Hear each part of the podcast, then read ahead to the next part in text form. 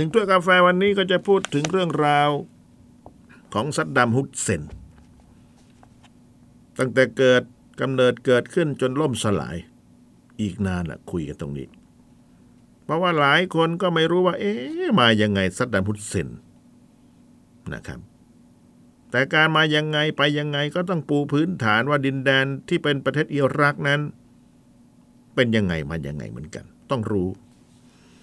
นั่นคือดินแดนตรงนี้เป็นอู่อารยธรรมที่สำคัญของโลก ต้องบอกว่าของโลกนะครับ เพราะว่าบริเวณดินแดนแถบนี้เนี่ยในประวัติศาสตร์ สมัยโบราณเขาเรียกว่าเมโสโปเตเมียนะครับเมโสโปเตเมียนั้นเป็นที่ราบของแม่น้ำสองสาย อยู่ระหว่างกลาง ขนาบข้างด้วยแม่น้ำไทกริส และแม่น้ำยูเฟรทีส ไหลมาจากทางเหนือแล้วครับ แล้วที่ราบแห่งนี้ก็เลยมีความอุดมสมบูรณ์เพราะว่ามีน้ำแล้วแม่น้ำสายนี้สองสายนี้ไหลมาจากนู่นแหละ เอเชียไมเนอร์อยู่ที่ไหนล่ะครับ คุณณรงค์เอเชียไมเนอร์นะครับ เอเชียน้อยพูดยังไงก็คือประเทศตุรกีทุกวันนี้แหละไหลไปทางนู้นนะหิมะละลายก็ไหลลงมาใช่ไหมล่ะ แล้วก็ทำให้ดินแดนบริเวณประเทศอิรัก หรือที่เรียกว่าเมโสโปเตเมียในอดีต อุดมสมบูรณ์แล้วครับ คนก็อพยพหลั่งไหลมาทำไร่ไถนาแถวนี้แหละ ปลูกพืชปลูกข้าวสาลีทำการเกษตรอยู่มาเนิ่นนาน ตั้งแต่ก่อน 4,000 ปีก่อนคริสตกาลดินแดนเมโสโปเตเมียก็เป็นแหล่งกำเนิดของอารยธรรมที่ยิ่งใหญ่หลายอารยธรรมต่อเนื่องมาเนิ่นนานนะครับ เริ่มแรกนั้นเขาบอกว่าอารยธรรมที่ว่าคืออารยธรรมซูเมอร์ บ้านเราเรียกซูเมอร์หรือเรียกว่าซูเมเรียนก็ได้ซูเมเรียน civilization ภาษาอังกฤษซูเมเรียน มีหลักฐานว่าชาวซูเมเรียน หรือซูเมอร์สามารถประดิษฐ์ล้อรถ เก่งอย่างล้อรถเนี่ย สมัยนั้นเก่งแล้วนะล้อรถเนี่ย เห็นไหม ล้อรถก็คือเป็นล้อเกวียนล้ออะไรประมาณนี้แหละไม่ใช่ล้อแม็กล้ออะไรที่เราเห็นตามบ้านที่เราเห็นขี่กันทุกวันนี้นะไม่ใช่ล้อไม้ล้อกลมๆแล้วก็กลิ้งไปแล้วก็เอาเพลาใส่แล้วก็เอารถเอาอะไรควายลากไปวัวลากไป หรือว่าแกะก็ว่ากันไปล้อรถ และที่สำคัญคือสร้างระบบชลประทาน ระบบชลประทานนั้นเพื่อใช้ในการปลูกพืชพันธุ์ธัญญาหาร เก็บน้ำไว้ นะไม่มีน้ำก็ปล่อยน้ำออกมา น้ำมากก็เก็บไว้ก่อน ไม่มีน้ำก็ปล่อยน้ำออกมา ประมาณนี้เรียกว่าระบบชลประทานนะเอาไว้ปลูกพืชต่างๆ แล้วก็เอาไว้ดื่มกินบ้านเรานี่แรงตอนนี้ จะตายเอา ไม่มีน้ำสำคัญนะครับนี่บ้านเราเนี่ยดินแดนทุกนี้เนี่ยถ้าขาดน้ำนี่ น่าจะเข่งหัวตัวเองสักทีบางทีนะฝนตกทุกวันสมัยก่อนใช่ไหมเราน้ำไปไหน ใช้ยังไง บริหารจัดการน้ำไปยังไงโอ้ยคิดแล้วคิดอีกว่าจะระเบิดน้ำขาดเป็นเรื่องที่ไม่น่าให้อภัย ทีนี้เอาละนั่นคือบ้านเราก็ผ่านไปบ้านอื่นบ้าง บ้านอื่นเขาก็คือ ดินแดนเมโสโปเตเมีย ดินแดนแถบนี้แรกเริ่มเดิมชาวซูเมเรียนมาก็นะครับ คิดค้นในเรื่องของชลประทานระบบชลประทาน นะเมื่อมีน้ำมีท่าแล้วก็ทำให้มีการเกษตรดีความเป็นอยู่ดี การกินการอยู่ดี คนเราเวลาตั้งถิ่นฐานสังเกตดูเลยว่าจะต้องตั้งริมน้ำจะต้องตั้งริมแม่น้ำเห็นไหมกรุงเทพมหานครอายุธยา สุขโขทัยริมน้ำเท่านั้นแหละครับ เอาน้ำมาใช้นะครับ ย่างกุ้งพวกนี้หรือแม้แต่พนมเปญก็อยู่ใกล้น้ำทั้งนั้นนะเมืองหลวงจะเป็นแบบนั้นทั้งหมด เกือบจะทั้งหมด อีกอย่างหนึ่งที่ดินแดนแถบนี้บริเวณเมโสโปเตเมียก็คือการคิดค้นประดิษฐ์ภาษาเขียนแบบ cuneiform แบบ cuneiform คืออักษรรูปลิ่มเป็นอักษรรูปลิ่มนะครับคำว่าอักษรรูปลิ่มก็คือว่าเอาดินเหนียวมา พอหมาดหมาดเวลาจะเขียนอะไรลงไปก็เอาลิ่มกดป๊อกป๊อกเข้าไปมันยังนิ่มอยู่ใช่ไหม มันก็จะเป็นตัวอักษรปรากฏพอดินแห้งดินเหนียวแห้งก็เรียบร้อย เขียนเรียบร้อยแล้ว นั่นแหละ อักษรลิ่มสมัยป.สี่เราท่องกันอุ้ยหัวปากหัวปั๊มใช่ไหมชาวซูเมเรียนชาวเมโสโปเตเมียทำอักษรลิ่ม แล้วยังประดิษฐ์ตัวเลขด้วย แล้วก็ยังมีการคำนวณทางคณิตศาสตร์นะครับ บวกลบคูณหารมันจากแต่นู่นเนี่ยนะครับ ซึ่งก็เป็น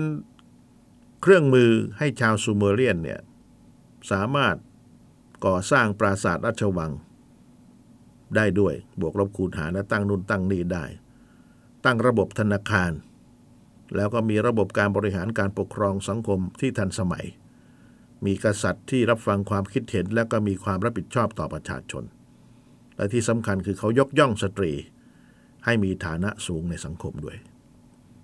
เสมอภาคกัน คือสังสูงกว่า เป็นราชินีอะไรก็ว่าไป ทีนี้ความเจริญของชาวซูเมเรียนเนี่ยยังได้รับการบันทึกไว้ว่า ชนชาตินี้สามารถแต่งกราบกรอนไพเราะครับนะไพเราะนะครับ เพราะพริ้งเลยแหละ มาจนถึงวันนี้ครับ คิดดูแล้วกันนะเขียนไว้ตั้งแต่ 2,700 ปีก่อนคริสตกาลปีนี้ 2,563 ใช่ไหมหรือ 2,020 คิดดูแล้วกันประมาณ 4,000 ปีแล้วเนี่ย 4,700 ปีเกือบ 5,000 ปี วรรณกรรมวรรณคดีกรอน ยังไพเราะเพราะพริ้งเก็บมายังไงก็ไม่รู้นักประวัติศาสตร์นะครับกรอนนั้นชื่อว่าอีพิกคริสต์มัสนะครับ ซึ่งเขียนไว้ 2,700 ปีก่อนคริสตกาลกรอนอีพิก หรือวรรณคดีนี้ หลังยุคอารยธรรมซูเมเรียน ต่อมาอีก 2-3,000 ปี ไม่ว่าประวัติศาสตร์โลกจะมี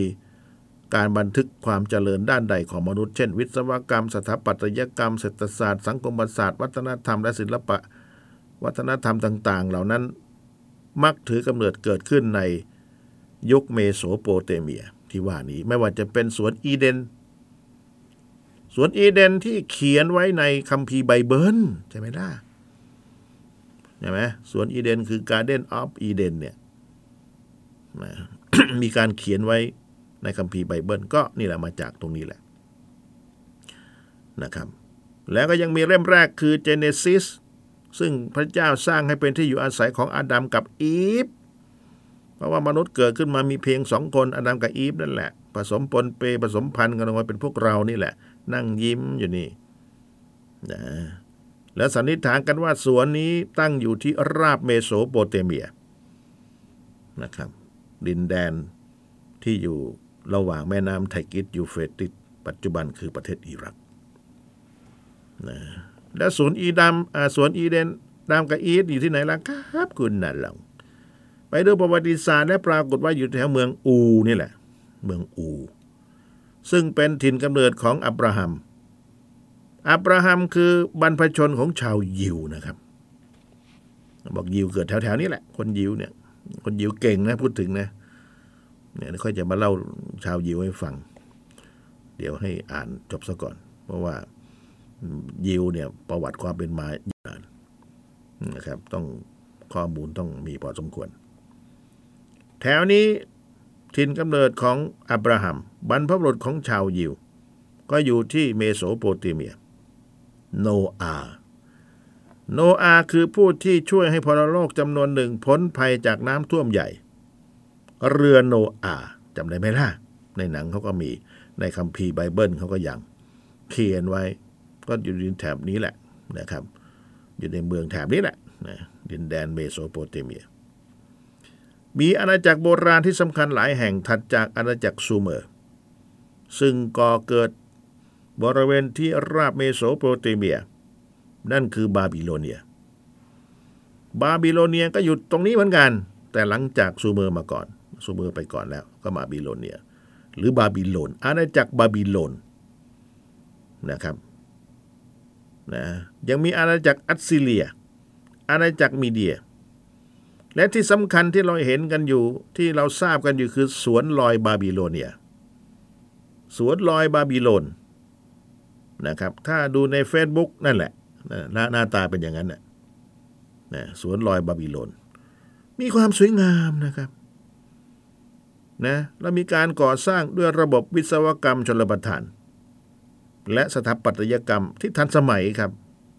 ก่อน 600 ปีก่อนคริสตกาลคิดดูแล้วกัน พระเยซูยังไม่เกิดกำเนิดเกิดขึ้นเลย เกิดขึ้นมาแล้ว ซึ่งถือว่าเป็นหนึ่งในเจ็ดสิ่งมหัศจรรย์ของโลกยุคโบราณ ก็ตั้งอยู่ในดินแดนตรงนี้เหมือนกันนะครับ สวยงามนะครับ คือน้ำจะไหลเหมือนน้ำพุเลยนะ ถ้าเราดูประวัติศาสตร์ น้ำนี่เขาเชักเข้ามาที่สวนลอยบาบิโลน คือกษัตริย์องค์เนี้ยนะครับ รักราชินีมากนะเพราะราชินีสวยงามต้องพระไทยทำสวนน้ำบาบิโลน นะไม่ต้องไปส่งน้ำไกล มาอาบตรงนี้แหละอุ้ยสวยงามวิจิตรพิสดารแต่ทุกวันนี้ก็ไม่เหลือซากแล้วนะครับ อาจจะเหลือก็แก๊กๆนิดๆหน่อยๆประมาณนั้นที่เราพอได้เป็นประวัติศาสตร์และนักประวัติศาสตร์ก็จินตนาการออกมาว่า เป็นสวนน้ำที่สวยงามมาก ก็เรียกว่าสวนลอยบาบิโลนนะครับ ทีนี้ผู้นำที่ยิ่งใหญ่ในยุคนั้นก็คือกษัตริย์ฮัมมูราบี อันนี้ก็สำคัญเหมือนกัน ซึ่งเคยครองอาณาจักรบาบิโลเนีย ในระหว่างปี 1792 ถึงปี 1750 ก่อนคริสตกาลนะครับ ก็ได้ทรงสร้างผลงานชิ้นสำคัญ ซึ่งมีการบันทึกและเก็บรักษาไว้ตลอดจนมาถึงปัจจุบัน แล้วก็มีการขุดค้นพบนะโบราณคดีชุดนี้คือปี 1901 ถึงปี 1902 นั่นคือประมวลกฎหมายฮัมมูราบี ซึ่งกฎหมายฮัมมูราบีนี้ได้วางกฎเกณฑ์การปกครองอย่างเป็นธรรม เช่นให้สิทธิเท่าเทียมแก่ผู้คนทุกระดับฐานะ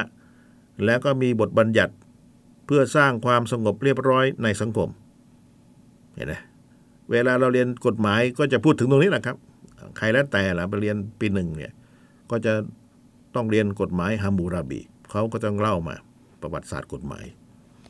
นี่แหละต้นกำเนิดเกิดขึ้นมา อาณาจักรบาบิโลเนียค่อยๆ เสื่อมลงตามกาลเวลา มีเกิดก็ต้องมีดับ ที่ราบเมโสโปเตเมียตกอยู่ภายใต้การปกครองของเปอร์เซีย เปอร์เซียคืออิหร่านนะครับอิหร่านคือเปอร์เซียเมื่อก่อนเรียกว่าเปอร์เซีย ดินแดนแถบนี้ไม่ใช่อาหรับนะครับ ไม่ใช่อาหรับ เอาเป็นว่าอาณาจักรบาบิโลเนียซึ่งเคยซึ่งเป็นดินแดนในประเทศอิรักเนี่ยนะเสื่อมลงเปอร์เซียก็ มายึดไว้นะเมื่อ 539 ปีก่อนคริสตกาลอยู่ภายใต้กษัตริย์อเล็กซานเดอร์มหาราชแหละครับนะทีนี้กษัตริย์อเล็กซานเดอร์มหาราชเนี่ย ไม่ใช่คนเปอร์เซียนะครับ เดี๋ยวถ้าท่านฟังวรรคตอนผิดเนี่ยจะเข้าใจผิด คือหลังจากบาบิโลเนียเสื่อมไป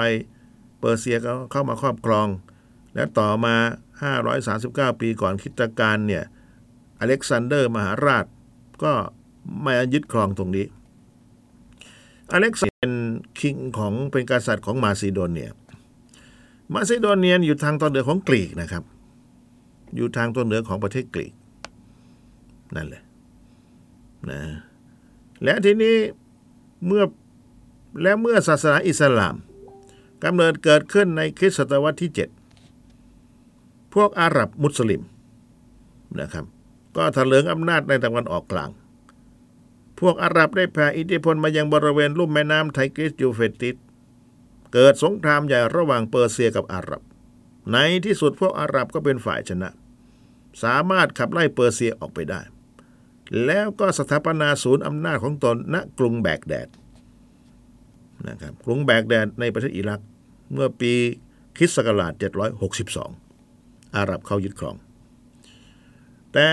ดินแดนในครอบครองของพวกอาหรับก็ถูกยึดไปโดยพวกมองโกนะมองโกนี่ไม่ธรรมดา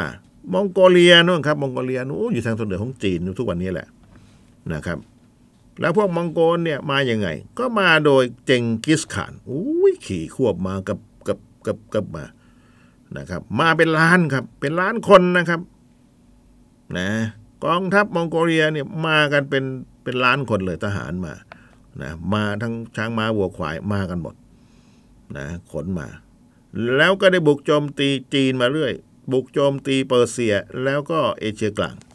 Middle East เรื่อยมาจนถึงกรุงแบกแดดเอเชียกลางถ้าว่าในแผนที่แล้วเนี่ย มันก็จะอยู่ประมาณอุซเบกิสถานเติร์กิสถานแถวๆเนี้ยครับที่ออกสถานสถานทั้งหลายแหล่เนี่ย ก็จะเรียกเอเชียกลางนะแล้วก็บุกมาจนถึงกรุงแบกแดด ในปีพันสองห้าสิบแปดเกิดสงครามนองเลือดที่สุดครั้งหนึ่งในประวัติศาสตร์ ทั้งสองฝ่ายสูญเสียไพร่พลเป็นจำนวนมาก ผลสุดท้ายกรุงแบกแดด ที่มีความสวยงามเจริญมั่งคั่ง และเป็นศูนย์กลางของศาสนาอิสลาม และวัฒนธรรมอาหรับก็ถูกทำลายอย่างย่อยยับอุ้ยเหมือนในหนังเลย นี่ประวัติศาสตร์แท้จริง ไม่เหลือซากครับ สิ่งก่อสร้างเก่าแก่นี่ก็ถูกพังทลายหมดเลย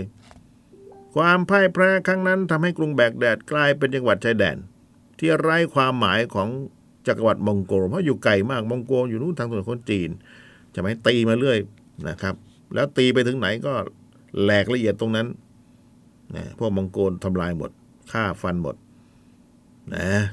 ก็ถือว่ากรุงแบกแดดนั้นอยู่ชายแดนของมองโกล นะทีนี้ ในด้านส่วนหนึ่งส่วนที่อยู่ในตะวันออกกลาง ก็เป็นศูนย์กลางการปกครองที่เมืองตาบิด เมืองตาบิดอยู่ในเปอร์เซียนะเพราะดินแดนเมโสโปเตเมียนี่อุ้ยทุกคนเขาก็อยากจะได้ใช่ไหมอยากจะได้เป็นขวัญ อยากจะได้เป็นของตัวเองประมาณนั้นนะ ทีนี้เอาล่ะในปีคริสตศักราช มาใหม่ละ 1453 พวกเติร์กครับ พวกเติร์กคือประเทศตุรกีทุกวันนี้แหละนะครับ เติร์กคือเติร์กนะครับ เติร์กไม่ใช่อาหรับ เติร์กไม่ใช่เปอร์เซีย เติร์กคือเติร์กนะผมพยายามจะแยกให้ออกนะให้ท่านผู้ฟังได้ได้แยกกันให้ได้ว่าเออเติร์กคือเติร์กเติร์กคือตุรกีนะครับเปอร์เซียคืออิหร่าน อันนี้จำไว้สองประเทศ นอกนั้นเป็นอาหรับหมดเลยนะครับ ในปี 1453 พวกเติร์กแห่งอาณาจักรออตโตมัน ได้ยึดครองกรุงคอนสแตนติโนเปิลซึ่งกรุงคอนสแตนติโนเปิลนั้นเป็นเมืองหลวงของจักรวรรดิโรมันตะวันออกนะโรมันตะวันออกคือ Eastern Roman Empire ก็ยึดได้ พวกเติร์กพวกเติร์กก็ได้แผ่อิทธิพลไปทั่วตะวันออกกลาง ในที่สุดก็ยึดครองดินแดนที่เป็นอิรักในปัจจุบัน เมื่อคริสตศตวรรษที่ 17 และดินแดนนี้รวมทั้งกรุงแบกแดด ก็ถูกผนวกเข้ากับจักรวรรดิออตโตมันจนสิ้นสุดสงครามโลกครั้งที่หนึ่งเห็นไหมอันนี้คือรวบรัดตัดตอนจริง ๆ แล้วดินแดนแถบนี้มีประวัติศาสตร์ โบราณกาลผ่านมาเยอะ แต่ว่าผมจะพูดนะครับไต่เต้าไปจนถึงซัดดัมฮุสเซนว่ามันยังไงไปยังไง ดินแดนแถบนี้ไปยังไงนะครับ ส่วนรายละเอียด ของเมโสโปเตเมียก็แตะๆไว้ก่อน ดินแดนที่ว่านั้นอเล็กซานเดอร์มาได้ครอบครองแล้วเอาก็แตะๆไว้ก่อน มองโกก็มานะครับมองโกก็มาเติร์กก็มาคว้าเอาไปกิน ครองอาณาจักรดินแดนที่เรียกว่า เมโสโปเตเมีย ตัดตอนมาที่สงครามโรคครั้งที่หนึ่งในช่วงระหว่างนี้ จักรวรรดิออตโตมันนะครับ ก็เข้าร่วมกับฝ่ายเยอรมนนี อังกฤษกับฝรั่งเศส ซึ่งเป็นพันธมิตรกัน เห็นความจำเป็นด้านยุทธศาสตร์และเศรษฐกิจว่าไม่ควรปล่อยให้จักรวรรดินี้ตกเป็นของเยอรมันนะครับ อังกฤษกับฝรั่งเศสนะครับ บ้านก็ไม่ใช่อยู่แถวนี้นะ อังกฤษอยู่เป็นเกาะนู่นเกาะเกตบีเทนข้ามน้ำข้ามทะเลมาข้ามมาก็เป็นฝรั่งเศส ฝรั่งเศสก็เป็นผู้มีอิทธิพลนะครับ แล้วก็บอกว่า ไม่อยากจะให้เยอรมันมามาตรงนี้ จึงได้ทำข้อตกลงใส่ปิโก้นะครับเพื่อแบ่งอิทธิพลระหว่างอังกฤษกับฝรั่งเศสในตะวันออกกลางนะเพราะว่าอันนี้คือหลังสงครามโลกในช่วงสงครามโลกครั้งที่หนึ่งแล้ว อังกฤษเองได้บุกเข้าไปโจมตีดินแดนหลายแห่งที่อยู่ภายใต้การปกครองของอาณาจักรนี้ ในที่สุดก็สามารถบุกยึดเมืองใหญ่และสำคัญสามเมือง นะได้แก่กรุงแบกแดด เมืองบัสเลาะและเมืองโบซุน เมืองโมซุนนะครับ แล้วจัดตั้งเป็นประเทศอิรักขึ้นในปี 1920 มาแล้วอิรัก จัดตั้งขึ้นเลย เป็นประเทศอิรักเลย ปี 1920 ภายหลังสงคราม ในกรอบของระบบสันนิบาตชาติ สันนิบาตชาตินี่ถ้าเป็นภาษาอังกฤษคือ League of nations ที่ผมต้องพูดภาษาอังกฤษด้วยจะได้จำได้ว่า เออคำว่าสันนิบาตหนึ่งคือ League ภาษาอังกฤษ League นะครับมันจะมีหลายแบบหลายหลีกหลีกอะไรต่างๆมากมายในเดนแดนแถบนี้นะครับ ก็เลยต้องขั้วภาษาอังกฤษเข้าไปด้วย ทีนี้หลังสงคราม อังกฤษได้พยายามสร้างอิทธิพลในอิรัก โดยให้อิรักมีสถานะเป็นดินแดนในอนัตฟังให้ดีนะครับ อังกฤษมีอิทธิพล แล้วให้อิรักมีสถานะเป็นดินแดนในอนัตของสันนิบาตชาติ ภายใต้การบริหารของอังกฤษ การที่อังกฤษสนใจอิรักเป็นพิเศษ ทั้งในระหว่างสงครามโลกครั้งที่หนึ่งและภายหลังสงคราม มันมีปัจจัยอยู่สองสามตัว ที่อังกฤษสนใจอิรักเป็นพิเศษ อันที่หนึ่งก็คือว่า อังกฤษมีผลประโยชน์ทางยุทธศาสตร์ และการค้าในบริเวณอ่าวเปอร์เซียมันเนิ่นนานนะ และที่สำคัญก็คือว่าอังกฤษต้องการสร้างทางรถไฟ สายข้ามทวีปจากยุโรป ถึงจักรวรรดิออตโตมันนะคืออังกฤษอยู่นู่นครับมันไกลใช่ไหมถ้านั่งเรือก็อ้อมแหลมกูดโฮปมันไกลเหลือเกินตอนนั้นคลองสุเอตก็ยังไม่มี ก็กะว่าจะทำทางรถไฟจากประเทศอังกฤษนั่นแหละ มาดินแดนแถบนี้ เพื่อถึงอิรักไปคูเวตและอ่าวเปอร์เซีย เพราะว่าอังกฤษนั้นมีอาณานิคมอยู่ที่อินเดียนะครับพอถึงอ่าวเปอร์เซียปั๊บก็ออกช่องแคบฮอร์มุซใช่ไหมล่ะ ออกทะเลอาหรับก็ไปอินเดียได้ค้าขายได้ไม่ต้องอ้อมไกลเสียเวลา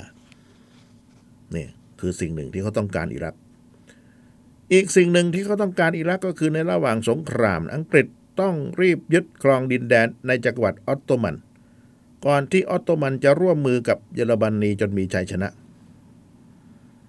เพราะเยอรมันร่วมกับอาณาจักรออตโตมันนะครับ เวลาสู้กันแล้วแบ่งพวกกัน แล้วถ้าหากเป็นเช่นนั้นเนี่ยจะมีการกระทบกระเทือนถึงเสถียรภาพของอำนาจและผลประโยชน์ของอังกฤษในเวลานั้นตลอดจนอินเดียซึ่งเป็นอาณานิคมพ้นทะเลที่ใหญ่ และที่สำคัญที่สุดของอังกฤษเห็นไหม ราะตอนนั้นอินเดียตกเป็นของอังกฤษอยู่ต้องมา ประเด็นสุดท้าย ในปี 1912 มีการขุดค้นพบน้ำมันในเปอร์เซีย ขุดค้นพบน้ำมันในเปอร์เซียคือประเทศอิหร่าน มีการตั้งบริษัทผลิตและขายให้อังกฤษ บริษัทนั้นคือบริษัท Anglo Persian Oil Company นะครับ ดังนั้นอังกฤษจึงต้องการรักษาผลประโยชน์เรื่องนี้ไว้ โดยขยายการครอบครองของอังกฤษออกไปถึงอิรักนะเพื่อป้องกันไม่ให้มีภัยใดๆ ผ่านอิรักมาถึงเปอร์เซียได้โดยง่าย ผลประโยชน์ของประเทศมหาอำนาจจักรวรรดินิยม ทั้งนั้นเลย ทีนี้มาดูกัน ผลดีจากการที่อังกฤษเข้ามามีอิทธิพลในอิรักก็คือ อังกฤษได้เข้ามาช่วยจัดระเบียบ การปกครอง การบริหารระบบราชการ การศึกษา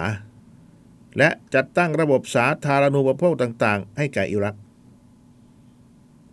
ทำให้เมื่อจักรวรรดิออตโตมันหมดอำนาจไปแล้ว อิรักก็ก้าวไปสู่ความเป็นประเทศสมัยใหม่ ในเวลาอันรวดเร็ว เพราะว่ามีอังกฤษมาสอน อังกฤษนี่จเจริญแล้ว นอกจากนี้อังกฤษยังได้จัดตั้งบริษัทอ นอกจากนี้อังกฤษยังจัดตั้งระบบกษัตริย์นะครับ เกิดขึ้นในอิรักเมื่อก่อนยังไม่มีก็มาตั้งกษัตริย์ให้ใหม่ เพราะว่าก่อนนั้นมีสงครามโลกครั้งที่หนึ่งใช่ไหมก็เลยไปหาคนที่มีเชื้อสายราชวงศ์ไฮราชวงศ์นั้นคืออดีตราชวงศ์ฮาซีใหม่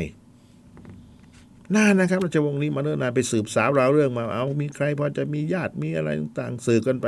สืบกันมา ก็ไปได้นี่แหละ ตั้งราชวงศ์ฮาซีใหม่ ซึ่งเป็นพระญาติกับราชวงศ์ที่อังกฤษจัดตั้งขึ้นที่จอร์แดนใช่เมื่อมีกษัตริย์แล้วมันก็ต้องจะง่ายในการปกครอง กษัตริย์ที่อังกฤษที่ตั้งไว้จอแดนก็เครือกัน เพื่อที่จะขานอำนาจกับประเทศเพื่อนบ้านในตะวันออกกลาง ซึ่งตอนนั้นเนี่ยนิยมระบบสาธารณรัฐ นิยมระบบสาธารณรัฐหมายถึงยังไงหมายถึงไม่มีกษัตริย์ แต่หมายถึงมีระบบประธานาธิบดี ปกครองประเทศมีการเลือกตั้ง แต่อังกฤษไม่เอา อังกฤษต้องการให้สองประเทศนี้ ให้มีการปกครองระบอบกษัตริย์นะครับ ให้เหมือนกับที่อังกฤษทำทีนี้การที่อิรักตกอยู่ภายใต้อิทธิพลของอังกฤษเป็นเวลานาน ทั้งทางตรงและทางอ้อมเป็นยังไง นะครับ ทั้งทางตรงเนี่ยในปี 1920 ถึงปี 1932 ก็ประมาณ 12 ปี เป็นดินแดนฐานะเป็นดินแดนอานัตแล้วก็ยังมีทางอ้อมก็คือช่วงที่อิรักเป็นเอกราชและอยู่ภายใต้ระบอบกษัตริย์ ได้สร้างผลเสียต่ออิรักมากมาย ทีนี้ก็คือว่า อังกฤษคบหาแต่ชาวอิรัก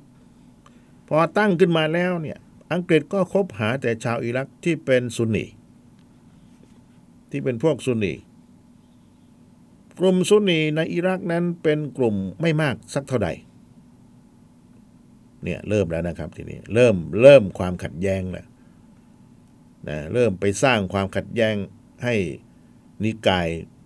ในประเทศอิรัก คือมุสลิมซุนนี ซึ่งมุสลิมซุนนีนี้เป็นกลุ่มเล็กๆเท่านั้นแหละครับ ไม่ได้ใหญ่โตอะไร แล้วก็ถือว่าตอนนั้นก็ไม่ใช่ตัวแทนที่แท้จริงของคนอิรักรุ่นใหม่ กลุ่มคนที่อยู่ใกล้ชิดอังกฤษก็คือ พวกข้าราชการรุ่นเก่าในสมัยระบบออตโตมันของตุรกีของเติร์กแล้วก็เป็นเจ้าของที่ดินรายใหญ่ และมุสลิมซุนนีนะ ซึ่งมีเพียงร้อยละ 20 ของประชากรทั้งหมดของอิรักมีเป็นชนกลุ่มน้อยแหละครับ เป็นคนน้อยแต่อังกฤษนี่ มาดึงซุนนีเข้ามา ในขณะที่ประชาชนส่วนใหญ่เป็นชาวเชียเป็นมุสลิมเชียนะครับ แล้วที่สำคัญคืออังกฤษนี่หลีกเลี่ยงที่จะไปคบหา ไม่คบหาปัญญาชนคนชั้นกลาง ไม่คบหาพวกนักบวชเชียนะครับ แล้วก็ไม่คบหานักชาตินิยมอาหรับ เพราะอังกฤษเชื่อว่าคนเหล่านี้เป็นเหตุให้อำนาจกลปกครองของอังกฤษสั่นคลอนได้ง่าย เห็นไหมก็เริ่มที่จะมาแบ่งมาแยกมาอะไรต่างๆ จริงๆ แล้วปกครองทุกคนอันนี้กายทุกคนดีหมดเนี่ยใช่ไหมพอเวลามานั่นแล้วเนี่ยก็จะมีปัญหา ดังนั้นในขณะที่ชาวอิรักเนี่ยอาจพอใจที่จักรวรรดิออตโตมันถึงการล่มสลาย พอใจที่เขาออกไปได้แล้ว แต่ก็ใช่ว่าพวกเขาจะเต็มใจต้อนรับชาวอังกฤษที่เข้ามามีอำนาจแทนชาวเติร์กหรือตุรกีชาวอิรักจำนวนไม่น้อยครับที่มีความรู้สึกเกลียดชังชาวอังกฤษ ในฐานะที่เป็นตัวแทนของจักรวรรดินิยมตะวันตก เพราะอิรักก็นี่ทำไมเรา ต้องอยู่ภายใต้การปกครองของคนอื่น ไม่พอใจ เติร์กก็ไปแล้วตุรกีก็ไปแล้ว อันเดียวกันเติร์กตุรกีอังกฤษมาทำไม และถือว่าเป็นอุปสรรคขัดขวางมิให้อิรักเนี่ยได้เป็นประเทศเอกราชโดยสมบูรณ์ ก็เลยมีการลุกขึ้นมาต่อต้านอังกฤษอย่างรุนแรง หลายครั้งหลายครา ในระหว่างที่อิรักอยู่ภายใต้ระบบกษัตริย์ กษัตริย์องค์นั้นคือกษัตริย์นูรีอันซอย นะครับ ภายใต้ระบบกษัตริย์ แล้วนูรีอันซอยนี่ถือว่าเป็นผู้มีอำนาจมาก เขาได้ดำรงตำแหน่ง นายกรัฐมนตรีหลายรอบเลย แล้วก็ระยะเวลารวมกันยาวนานที่สุดของอิรัก และเขาเคยเป็นรัฐมนตรีว่าการกระทรวงการต่างประเทศ เขาก็เป็นผู้นิยมกษัตริย์ นิยมอังกฤษ นิยมตะวันตกต่อต้านคอมมิวนิสต์ และคิดว่าเพื่อความเจริญมั่งคั่งของอิรัก อิรักจะต้องมีนโยบายเป็นมิตรกับตุรกีและอิหร่าน แต่ความคิดเช่นนี้ขัดกับความคิดของปัญญาชนชนชั้นกลางของชาวอิรักกลุ่มใหญ่ ของประเทศที่คิดว่าประชาชนที่แท้จริงของอิรักก็คือการเข้าเป็นพันธมิตรกับกลุ่มประเทศอาหรับ เพราะเขาเป็นอาหรับ เช่น อียิปต์อย่างนี้เป็นต้นนะครับ อียิปต์ซีเรียเนี่ยพวกนี้ก็จะเป็นอาหรับ ซึ่งระบบซึ่งนิยมระบบสาธารณรัฐ และชูนโยบายชาตินิยมอาหรับที่แข็งขัน อันไซเห็นว่านโยบายดังกล่าวเป็นภัยต่อตัวเขา อันไซก็คือนายกรัฐมนตรีของอิรัก ถ้าเป็นแบบนี้ก็ถือว่าเป็นสิ่งที่ขัดต่อเขา และเขาก็ไม่ต้องการเข้าไปร่วมแสดงบนเวทีการแข่งขันเป็นผู้นำโลกอาหรับกับบุคคลอย่างพันเอกกามาอับเดนนัสเซอร์ ซึ่งคนนี้เป็นผู้นำอียิปต์นะครับ ในระหว่างปี 1957 นะครับ อย่างไรก็ตามอิรักก็ได้ร่วมเป็นสมาชิกก่อตั้งสันนิบาตอาหรับ สันนิบาตอาหรับคือ League of Arab States เห็นไหมครับมีคำว่า League เข้ามาแล้วนะลีกเป็นภาษาอังกฤษ League of Arab States เมื่อปี 1945 ก็คือหลังสงครามโลกครั้งที่สองเนื่องจากไม่ต้องการถูกโดดเดี่ยวจากโลกอาหรับจนเกินไป ก็เลยไปเข้าซะอิรักก็ไปไปไปไปอยู่ด้วยกัน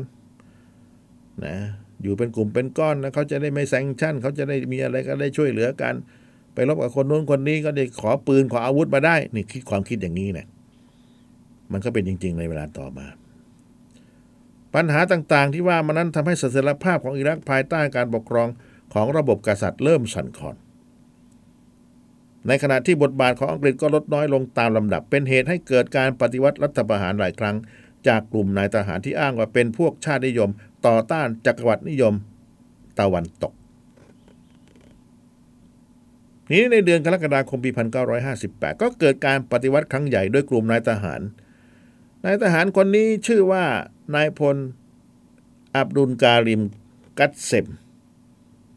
การปฏิวัติครั้งนั้นได้เปลี่ยนแปลง ทั้งตัวผู้นำประเทศและการเปลี่ยนระบบการปกครองจากระบบกษัตริย์มาเป็นระบบสาธารณรัฐ กษัตริย์ขณะนั้นคือกษัตริย์ที่ชื่อว่า กษัตริย์ไฟซอนที่สองนะเชื้อพระวงศ์จำนวนหนึ่งถูกปรงพระชนครับปลูกปรงปลูกปรงพระชน ส่วนนายกรัฐมนตรีนูรีอันซอย ชิงฆ่าตัวตายซะก่อน คือถ้ายังไงก็ต้องตายอยู่แล้ว ก็ตัวตายด้วยน้ำมือตัวเองซะก่อน ใช่ไหมเป็นอันว่าประวัติศาสตร์ช่วงแรกของอิรักในฐานะประเทศสลาดที่มีการปกครองภายใต้ระบอบกษัตริย์ก็สิ้นสุดลง นั่นแหละ ในปี 1958นะสิ้นสุดลง สิ้นสุดลงก็นองเลือดกันแล้วครับ สู้กัน สงครามกลางเมือง จากนั้นมาประเทศอิรักก็เข้าสู่ระบบการปกครองแบบ สาธารณรัฐที่มีการปกครองที่เป็นระบอบประธานาธิบดี